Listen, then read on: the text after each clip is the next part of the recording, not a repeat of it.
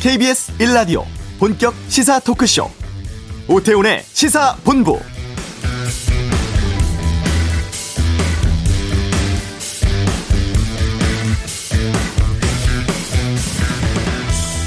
코로나19 신규 확진자 574명입니다. 어제가 어린이날 휴일이라서 검사 규모가 준 영향으로 보이고요. 안심할 수 없는 수준입니다. 주말 어버이날 있고 또 스승의 날, 부처님 오신 날 등 5월 행사가 많은 달입니다. 각종 모임과 이동이 늘어난 만큼 긴장을 늦추지 않으셔야겠습니다. 방역당국은 사람이 많이 모인 곳을 방문을 했고 혹시 의심 증상이 있으면 즉시 진단검사 받아보시길 권하고 있는데요. 오늘부터는 70세에서 74세 어르신 또 호흡기 질환자 대상 백신 접종 예약 시작됩니다. 부작용 등 일부에서 우려 제기하고 있습니다만 정부는 국민이 안심할 수 있도록 하겠다면서 접종에 적극 나서달라고 합니다. 사전 예약 누리집 또 1339 콜센터로 예약 가능하고 주민센터에서도 도움 받으실 수 있습니다. 오태훈의 시사본부 5.18 광주 민주화운동 41주년 곧 맞게 됩니다. 80년 5월 광주 이곳과 거울처럼 닮은 역사가 지구 반대편에도 있었다고 하는데 잠시 후 이슈에서 이 기록 살펴보는 시간 갖겠습니다. 한미일 외교수장이 영국에서 만나서 새 대북 정책에 대한 공조를 강화하기로 했습니다. 이번 주 한반도 의회에서 짚어보고 2부 각설하고 김부겸 총리 후보자 등 국회 인사청문회 상황에 대해 다양한 의견 듣는 시간 준비하겠습니다. 오태훈의 시사본부 지금 시작합니다. 네. 5월 광주 올해로 41주년 맞이하는 광주 민주화 운동 기억하기 위한 문화 행사가 어, 많이 열리고 있고 또 계획되고 있습니다. 영화도 5월 광주와 관련된 영화들 개봉 또 예정되어 있는 작품들도 있는데요. 그 중에서 어, 좋은 빛, 좋은 공기라는 제목의 다큐 영화가 있습니다. 80년 5월 광주와 거울처럼 닮은 역사가 지구 반대편에도 있었다고 하는데 모르겠습니다. 이게 어떤 의미가 있는 것인지 한번 좀 살펴볼까 하고요. 이 영화 감독이시기도 하고 한국 작가 최초로 베니스 비엔날레 미술전에서 은사자상을 수상했던 임흥순 감독과 함께 말씀 나누겠습니다. 어서 오세요.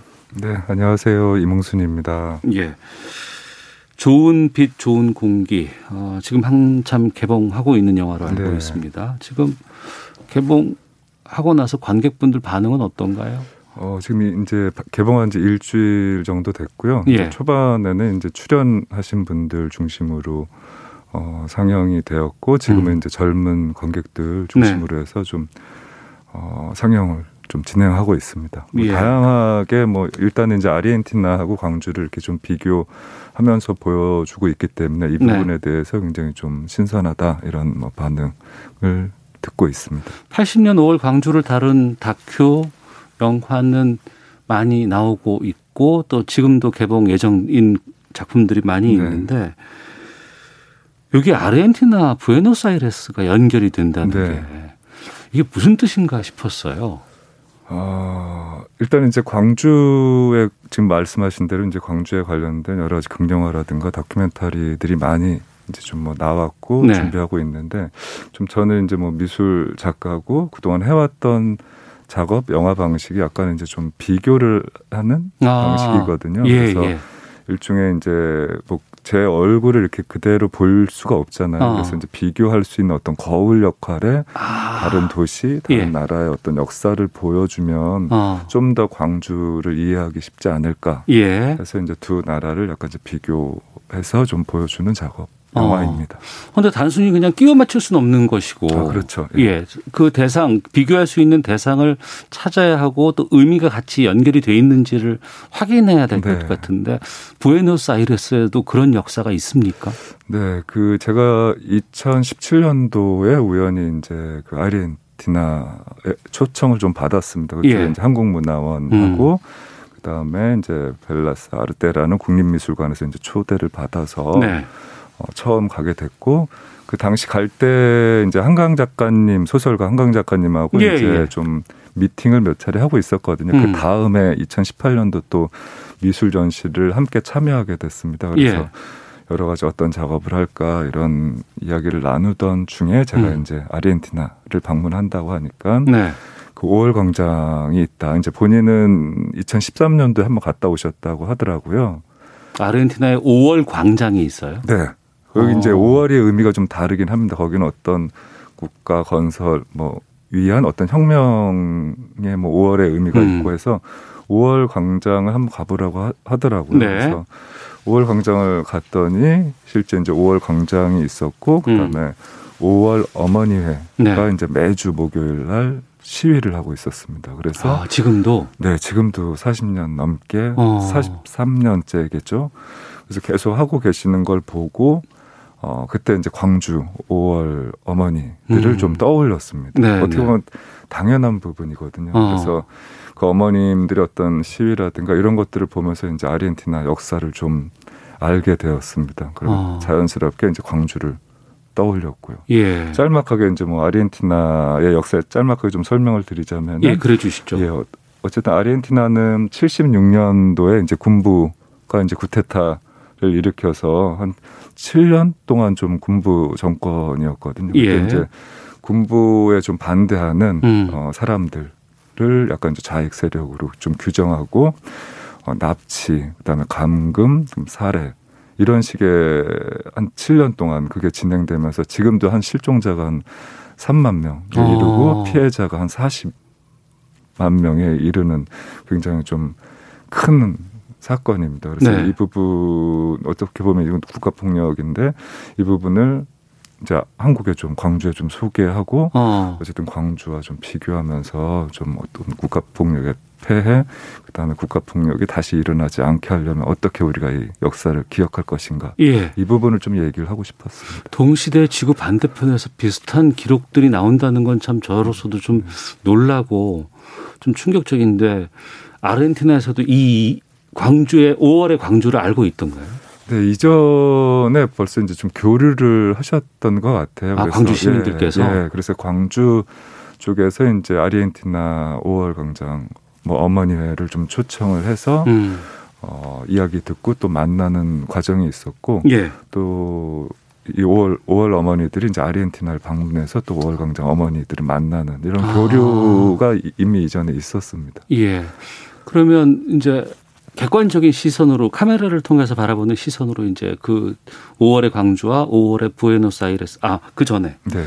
좋은 빛, 좋은 공기라는 뜻은 그 제목은 어떻게 나온 거예요? 일단 이제 광주 하면 저희 우리가 이제 알고 있는 저도 그렇게 알고 있는 어떤 예양의 도시, 빛고울, 빛고울 예, 이런 예. 의미가 있지 않습니까? 그래서 예. 이런 부분들을 많이 생각을 했고 어. 그다음에 이제 부에노스아이레스를 방문을 했는데 네.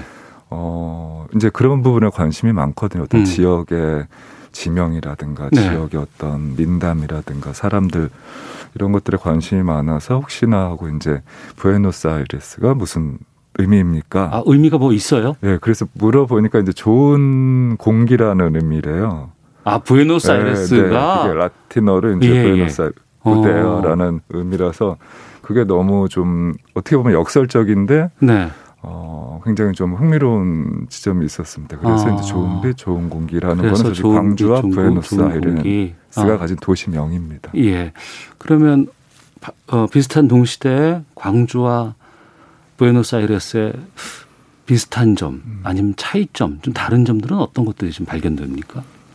아무래도 이제 그 국가폭력 이 일어난 부분, 예. 그다음에 이런 부분은 비슷하지만 어떻게 보면 굉장히 정반대 위치라든가 아. 또는 뭐 시간도 거의 반대거든요. 열두 네. 시간 차이 나고 계절도 음. 반대고 다르긴 하는데 어쨌든 그런 국가에 의한 폭력 그다음에 이 부분에 대해서 계속 이제 투쟁하면서 네. 만들어 온 어떤 역사가 거의 비슷한 부분이 있습니다. 근데 음. 좀 다른 지점들은 아무래도 어, 오랜 기간, 아르헨티나 같은 경우는 오랜 기간 일어났기 때문에 이게 보이지 않게 계속 실종자 납치됐기 때문에 아. 보이지 않는 부분이고 광주 같은 경우는 이제 짧은 시간 10일 동안 어, 일어나면서 굉장히 눈으로 어떤 죽음이라든가 이런 것들을 목도하는 아. 상황이었잖아요. 그래서 예, 이런 예. 차이점들이 있, 있는데 어쨌든 광주도 그 행불자 문제가 굉장히 좀 심각하고 그 해결이 어. 안된 부분이 있고 그다음에 아르헨티나 같은 경우도 이제 실종자가 지금도 계속 찾고 있는 상황이거든요. 음. 그래서 이런 부분이나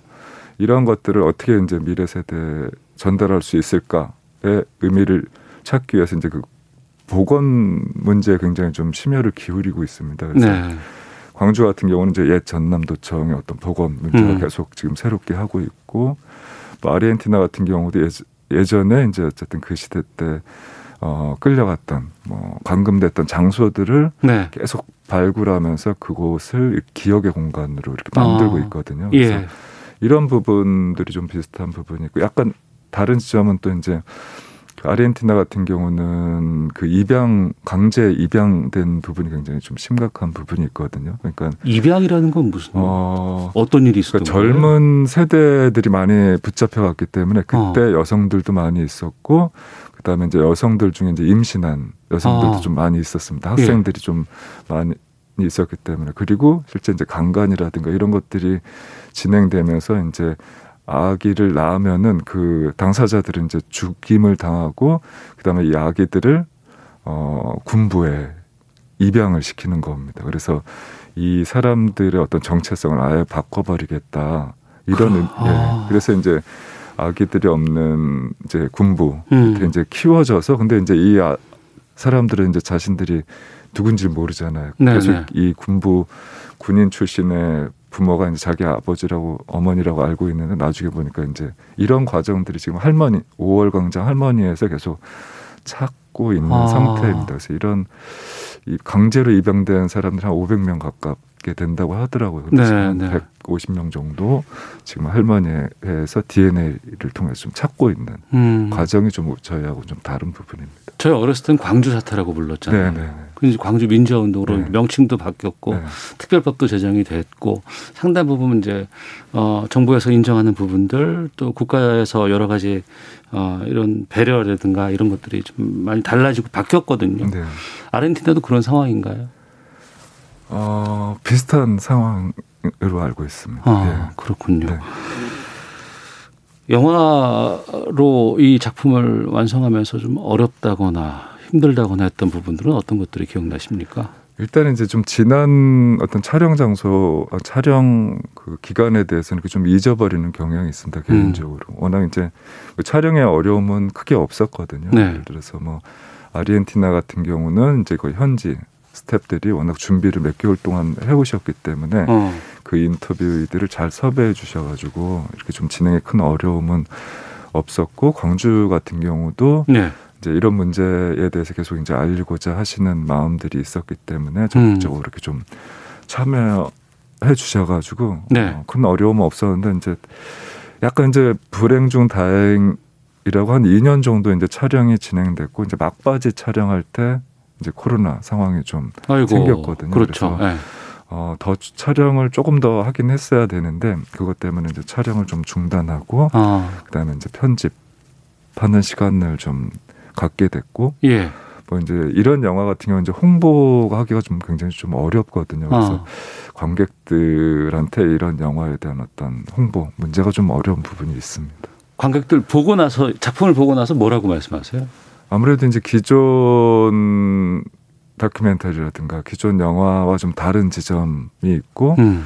이게 이제 볼 때는 잘 모르는 겠는데 이제 뒤돌아섰을 때 굉장히 어떤 감흥이 이렇게 좀 아, 천천히 다가온다. 극장을 벗어나서 집에서 네. 이렇게 가만히 있으면 계속 생각이 네, 난다. 네. 뭐 이런 그, 거야. 네, 그분들의 이야기, 어. 뭐 여기 제가 담아놨던 풍경들, 이미지들이 이제 천천히 온다. 예, 예. 이런 얘기를 좀 많이 해주십니다. 어.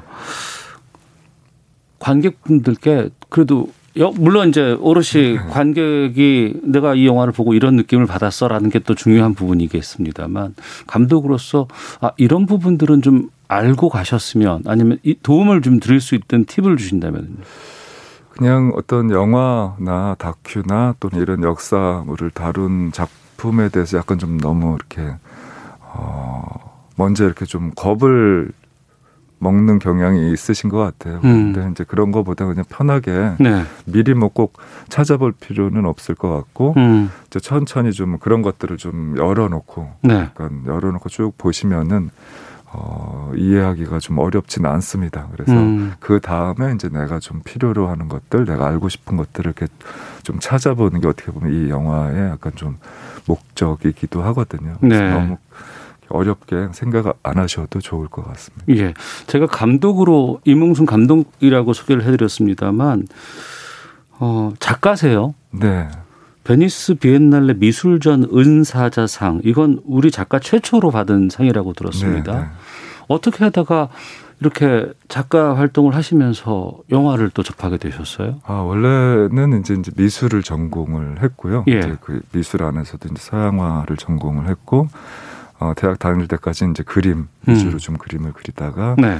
약간 이제 이 카메라라는 게 어떻게 보면은 또 그림 그림 으로 대체할 수 있는 어떤 붓 대체할 수 있다고 좀 생각이 들었어요. 그래서 이제 카메라를 가지고 찍기도 하고 또 음. 이제 그 얘기를 못 하는 분들 네. 하고 싶은 얘기를 어, 못하는 분들 일종의 이제 소수자 분들이겠죠. 그래서 네. 그분들에게 네. 이제 뭐 교육 같은 것도 진행을 하면서 어. 이제 자연스럽게 이제 또 영화를 만들게 됐습니다. 예. 실제 영화로 영화 감독으로 이렇게 좀 뭔가 데뷔한 거는 이제 음. 저의 지금 뭐 파트너 이자 이제 프로듀서이자 제작자인 이제 김민경 프로듀서와 만나면서 어떻게 보면 영화로 좀 더 만들게 된 거거든요. 예, 예.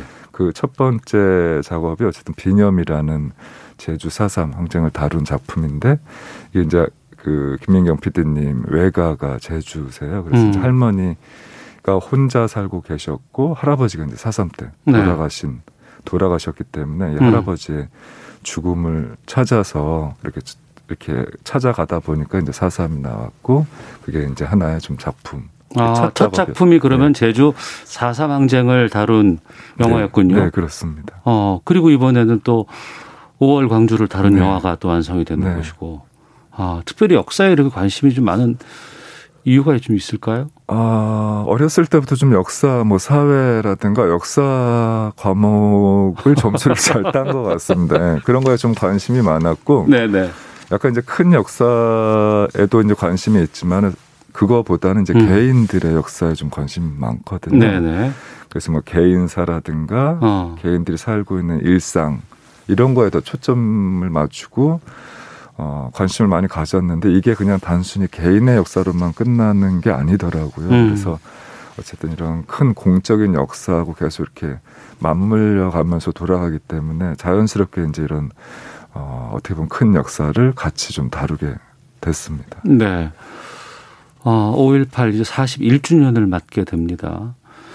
오늘 또 이런 기사가 있어서 어, 오는 10일 5월 광주를 국민의힘 초선 의원들이 찾는다는 발표가 나왔어요. 어, 광주 정신을 이어받아 통합과 화합의 불을 밝히겠다. 5.18 민주화 운동은 모든 민주화 항쟁의 맥락에서 모두의 것이 돼야 하고 모두가 이어가야 한다. 이렇게 밝혔거든요. 네. 이, 이 기자회견 내용은 어떻게 들으십니까? 어, 저는 아직 지금 그 기자회견 내용을 보지는 못했지만 예. 굉장히 좀 좋은 의미, 음. 의도를 가지고 이렇게 한다고 생각을 합니다. 어쨌든 정말 그 기자회견 취지처럼 이 5.18 민주화 운동의 어떤 편견이라든가 왜곡 네. 없이 어. 찾아가서 어 안다면 굉장히 좀 환영할 만한 일이지 않나 생각을 예. 해봅니다. 그리고 어. 이제 방문 전에 이런 뭐 좋은 빛, 좋은 기 같은 좋은 공기와 같은 영화를 좀 보시고 그러니까 그래서 이제 이게 단순히 예, 예, 예. 뭐 광주의 문제뿐만이 음. 아니라 네. 또는 한국의 문제뿐만이 아니라 어떻게 보면은 그런 아르헨티나 또는 지금 현재 뭐 또 일어나고 있는 어떤 미얀마의 군부됐다 아. 이런 것까지 한번 엮어서 보면서 이런 어떤 군부가 집권을 하면은 이런 문제들이 발생할 수밖에 없는 것 같거든요. 그래서 네. 이런 문제들에 대해서 한 번 더 좀 생각을 해주셨으면 좋겠다라는 생각을 해봤. 그 영화를 완성하고 나서 이제 미얀마 상황이 터진 거 아니겠어요? 네, 네. 이번에 스크롤에도 미얀마를 뭐 위하며 기리며 네. 이런 걸 또 넣으셨다고 들었습니다. 네. 어떻게 아, 보고 계세요? 아, 편집 과정 중에 이제 네. 미얀마 상황이 터졌거든요. 예, 예. 일어났기 예. 때문에 어떻게 보면은 지금 광주 분들도 그렇고 음. 이 미얀마 상황을 보면서 이 미얀마가 광주다라고 얘기를 하세요. 네, 너무나 네. 이번에도 광주에 계신 분들께서 미얀마 상황에 더 관심을 갖고 그렇죠. 네. 어또 그러니까 남 얘기가 안 네, 같으시니까 네, 예. 네. 그래서 어쨌든 광주도 당시에 이렇게 뭐 고립돼 있는 상황이었기 때문에 음. 지금 미얀마 같은 경우는 당연히 이제 뭔가 SNS를 통해서 많이 알려지고 있긴 하지만 그래도 굉장히 좀 고립된 상황이거든요. 그래서 네. 많은 광주 분들이 지지하고 계시고 어떻게 음. 보면 음. 현재 일어나고 있는 광주이기 때문에 이게 광주를 통해서 한국 사회가 어떻게 보면 민주화를 쟁취했고 또 어떤 부분에서 굉장히 성공한 나라인데 이 성공한 나라로서 어떤 책임감을 가지고 광주 그 미얀마 상황을 그냥 지켜만 볼 수는 없는 것 같거든요. 그거를 음. 더 광주 분들이 굉장히 더 피부로 굉장히 잘 느끼시는 것 같아요. 그래서 저희도 이 미얀마 그러니까 거의 다 완성이 됐지만 뭔가 미얀마 이 상황과 함께 할 수 있는 부분이 뭘까 이런 네. 고민을 하다가 이제 마지막 부분에 예, 이제 미얀마와 함께라는 좀 문구가 좀 들어가 있습니다. 그렇군요. 네. 자, 오늘 어, 영화 좋은 빛, 좋은 공기, 광주와 부에노스아이레스의 기록을 담은 영화입니다. 이몽순 감독과 함께했고요. 어, 감독님 앞, 앞으로도 안내자 역할을 잘 부탁드립니다라는 평도 있었다고 하는데 끝으로 어떤 영화 앞으로 또 계획 중이신가요? 어, 이 지금 1년 동안 이 상황을 좀 겪으면서 이렇게 들었던 생각은 뭐 처음 얘기 드리는 부분이지만 약간 이제 공공 의료라든가 음. 또 이제 환경 문제가 굉장히 좀 심각하기 때문에 이 부분에 좀 관심을 좀 가지고 있습니다. 그래서 네. 저뿐만이 아니라 이제 모든 일반 시민들뿐 시민들과 또 이제 저와 같은 어떤 창작을 하시는 분들이 이 문제에 대해서 어 제가 저도 만들겠지만은 이제 다른 분들도 좀 많이 음. 만들었으면 좋겠다라는 생각을 해봤습니다. 알겠습니다. 시사본부에서도 관심을 갖겠습니다. 네, 고맙습니다. 예, 이몽수 감독과 함께했습니다. 고맙습니다. 네, 고맙습니다. 자, 이어서 교통 상황 살펴보고 돌아오겠습니다. 교통정보센터의 오수미 리포터입니다. 네, 이 시각 교통정보입니다. 지금 경부 고속도로 서울 방향으로 오산에서 사고가 났습니다. 4호 차로를 차단하고 사고 차량 견인 작업을 하고 있어 뒤로 정체고요. 서울 시구간에서는 달래내부터 반포까지 9km 구간에서 교통량이 많습니다. 반대 부산 쪽으로도 한남에서 서초까지와 죽전에서 수원 사이로 답답하고요. 다시 동탄에서 오산, 안성 분기점 부근에서 각각 속도를 줄입니다. 영동고속도로도 긴 구간에서 정체가 계속 이어지고 있습니다. 강릉 방면으로 서창 분기점에서 월곶 분기점, 서안산 부근에서 각각 주춤하고 다시 반월 터널에서 부곡, 마성 터널에서 양지 터널 사이로는 각각 8km씩 정체입니다. 제2경인고속도로 성남 쪽으로는 하의 분기점부터 서창까지 9km 구간 안에서 가다서기를 반복하고요. 중부 내륙고속도로 창원 쪽 여주 분기점부터 감곡까지 10km나 긴 구간에서 천천히 지나가고 있습니다. 지금까지 KBS 교통정보센터였습니다.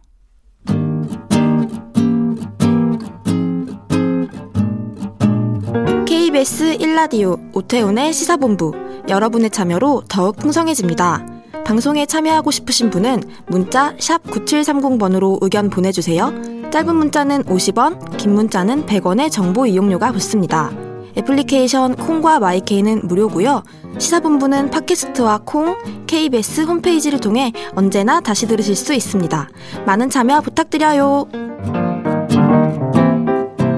네, 어, 주요 7개국 G7이라고 하죠. 외교 개발 장관 회의가 영국 런던에서 열리고 있습니다. 이 자리에서 정의용 외교장관, 또 미국의 토니 블링컨 국무장관, 일본의 모테기 도시미스 외무상이 어제 한 호텔에서 회동을 했고 미국이 검토를 마쳤다고 하는 새로운 대북 정책에 대해서 논의가 있었다고 하는데 이번 주 한반도는 이 코너에서 좀 이 말씀 나눠보도록 하겠습니다. 김형석 전 통일부 차관을 연결하겠습니다. 안녕하십니까? 네, 안녕하십니까? 예. 바이든 정부의 새로운 대북 정책이 뭐 만들어졌다고 해요. 예, 지금 공식적으로 확인했죠. 컨펌을 했죠. 예. 네. 그리고 네. 이제 정의용 장관 또 미국과 일본 뭐 이제 외교 장관, 외무상이 모여서 여기에 대해서 논의를 했다고 하는데 이게 어떤 내용일까요? 어, 일단 이제 미국의 블링컨 장관이 네. 최근에 이제 마무리했다고 하는 이제 어, 대북 정책에 대해 설명을 했죠. 그 내용이 어, 지금까지 확인된 바에 의하면 완전한 한반도 비핵화를 목표로 해서 음. 이제 북한과의 그 외교가 열려 있다. 네. 그리고 전임 정부들이 했던 그런 여러 가지 정책의 그런 결과를 참조하면서 음. 이제 세심하게 조정되고 그다음에 실용적인 접근을 하겠다라는 내용이죠. 네. 뭐 구체적 사안에 대한 건 아니지만 이제 원칙과 방향에 대한 내용으로 되어 있고요. 여기에 대해서 이번에 이제 G7 외교개발 장관 회의식 대기에 네. 이 한미일 3국이 우선 첫 번째로 북한과 북핵 문제에 대해서 뭐 3국 간에 긴밀히 소통을 했고 음. 앞으로도 한반도의 완전한 비핵화와 항구적인 평화 정착을 위한 실질적인 진전을 위해서 공조를 하겠다라고 합의를 했다는 겁니다. 네. 그리고 보다도 구체적으로 미 국무부에서 조금 더 이야기한 게 있는 게 이제 기본적으로 핵무기 확산 방지를 위해서 유엔 안보리 결의의 완전한 이행 문제 그리고 또 어, 북한의 도발에 대한 억지력을 강화하고 그러면서도 한반도 평화와 안정을 유지하기 위한 협력의 필요성에 삼국의 삼국이 동의를 했다. 뭐 네. 이런 이제 그 내용으로 이번에 이루어졌다라고 설명을 하고 있습니다. 네. 그러니까 우리가 관심을 갖는 건 새로운 대북 정책을 어떻게 이끌어 갈 건가 이 부분인 것 같고요. 네. 그 전과 비교해 봤을 때 트럼프 방식은 뭐 top-down 방식이라고는 합니다만 너무 좀 과격해 보였고 또 그 성과가 네. 지금 안 난 게 사실이었으니까요. 네. 네. 그 전에 오바마 행정부는 아무것도 안 했잖아요. 솔직히 전략적 인내라고는 합니다만. 그렇죠. 예. 그것과 그러면 어떤 차이를 바이든 정부에서는 볼 수 있을까요? 그 블링컨이라든지 이제 미국의 당국자들이 이제 트럼프 대통령의 대북 정책하고 오바마 대통령의 대북 정책의 그 중간선이다라고 설명을 합니다. 네. 그래서 트럼프 대통령은 일괄 타결 그래서 모든 걸 한꺼번에 끝내자 네. 딜이라는 거고 그 다음에 오바마 행정부는 전략적 인내지만 북한이 움직이지 않으면 아무것도 안 하겠다. 그러니까 이제 어떻게 보면 이제 소극적인 상황 관리란 말이죠. 네. 그래서 이 중간에 있다라는 거니까 음. 북한의 핵 문제라든지 북한 문제가 한꺼번에 해결될 것이다라는 환상에서 벗어나서 네. 단계적이고 점진적으로 가겠다라는 거고 이제 그러면서도 이제 오바마 때 보여줬던 것처럼 북한이 안 움직인다고 해서 어, 미국도 움직이지 않겠다라는 게 아니라 네. 이제 정말 그 이제 세심하게 조정해서 무언가 문제 해결적인 움직임을 하겠다라는 거니까 음. 일단은 이제 좀 차이는 있죠. 그러니까 무턱대고 한꺼번에 해결하자라는 무모한 시도는 안 하지만 네. 그렇다고 해서 문제가 어렵다라고 해서 그냥 내두지는 않겠다라는 거니까 한번 이제 구체적인 그런 이제 외교적인 관여 방안에 대해서 한번 우리가 이제 눈여겨서 봐야 되겠죠. 네. 그러면 그런 대북 정책에 대해서 북한은 뭐라고 생각하는 것인지 그리고 북한이 네. 앞으로 어떻게 나올지 이게 궁금해지는데 현재까지는 그렇죠. 좀 거부감이 많아 보여요. 그렇습니다. 그래서 최근 이제 워싱턴 포스트지에서 나왔습니다마는 5일자에 어, 미국이 새로운 대북 정책에 대해서 북한에 대해서 설명하려고 했더니 네. 아직까지 북한의 반응이 없다라는 거거든요. 어. 그러면서 그 전에 이제 5월 어, 2일자에 보면 이제 북한에서 이게 미국의 새로운 대북 정책이라는 게 예상했지만 뭐 기본적으로 북한에 대한 적대시 정책을 근간으로 하고 있다. 네. 이런 쪽으로 해서 이제 어 미리 선을 긋고 있습니다. 그러면서 이렇게 적대시 정책이라고 하는 과거 냉전 시대의 시각과 관점에서 어, 북한 문제를 다루려고 한다면, 음. 이제 미국이 앞으로 점점 더 감당하기 어려운 위기에 겪게 될 것이고, 이제 그러한 상황에 맞게 자신들이 이제 어쩔 수 없이, 어, 상응한 조치를 강구하지 않으면 안 될 것이다라고 어떻게 보면 설, 구체적인 설명도 듣지 않고, 그리고 또 만나서 뭔가 구체 사안을 가지고 어, 협상을 해보지도 않고 이런 쪽으로 어, 좀 강하게 입장을 제시를 하고 있어요. 네. 그래서 이 부분에 대해서는 이제 해석이 가능한 게 우선 첫 번째로 어, 전형적으로 말하는 이제 기선 제압인 거죠. 네. 그러니까 이제 협상을 하긴 하는데 처음부터 이제 소위 말해서 이제 말랑말랑하게 가지 않겠다. 음. 그러니까 이제 그 오바마 정부가 이제 정말 이제 북한과 대화를 하려면 이제 최소한 트럼프 때 그 얘기했던 조건부적인 뭐 제재라든지 종전선언 그리고 또 연락사무소 개설 문제 이런 걸 넘어서는 것 가지고 나와라 네. 하는 거고 그게 이제 어떻게 보면 협상 차원에서의 기선제압이다라고 볼 수 있는 거고요. 음. 조금 부정적으로 본다면 이게 보니까 미국이 지금 이제 바이든 이제 대통령부터 포함해서 미국의 행정 관료들이 북한을 너무나 잘 알고 있기 때문에 네. 이 사람들이 호락호락하지 않을 것 같다. 음. 이제 그래서 이거 괜히 이제 헛된 기대를 했다가 뭐 이게 결국은 이제 2018년처럼 이제 성과도 없이 끝나는 거 아니냐. 네. 이런 가운데서 지금 이제 작년부터 해서 이제 북한에서 어 자력갱생을 내세우면서 내부적으로 단속을 강화하고 있거든요. 음. 내부에 손 벌리지 말고 우리끼리 해결하자라는 건데 그냥 뭐 결과도 없는데 섣불리 미국하고 해가지고 이제 그런 내부의 그런 단합도도 떨어지면서 이제 이제 전반적인 체제 유지에 도움이 되지 않는 거 아니냐. 네. 뭐 이런 쪽으로 생각해서 그렇다면 자력갱성 이제 특히 이제 중국의 지원을 받아서 자력갱성을 통해서 내 갈 길 가겠다라는 입장이 반영된 게 아니냐라는 쪽으로 해석할 수도 있는데요. 음. 일단은 이제 그런 이제 두 번째의 그런 이제 독단적인 그 마이웨이식의 결정보다는 이제 바이든 정부가 지금 들어선 가운데서 무언가 좀 트럼프 정부 때보다는 더욱더 이제 북한이 받아들일 수 있는 그런 카드를 제시해라라는 기선 제압으로 보는 게 지금 현재로서는 적절하지 않나 싶습니다. 알겠습니다. 대북 정책 발표 전까지만 해도 보도가 이런 게 나왔었어요. 미국에서 네. 코리아가 안 보인다. 네. 근데 지금 이제 대북 정책 발표 나오고 또 G7 이번에 그 장관들 회의하는 거 보면은 그런 상황은 아닌 거죠?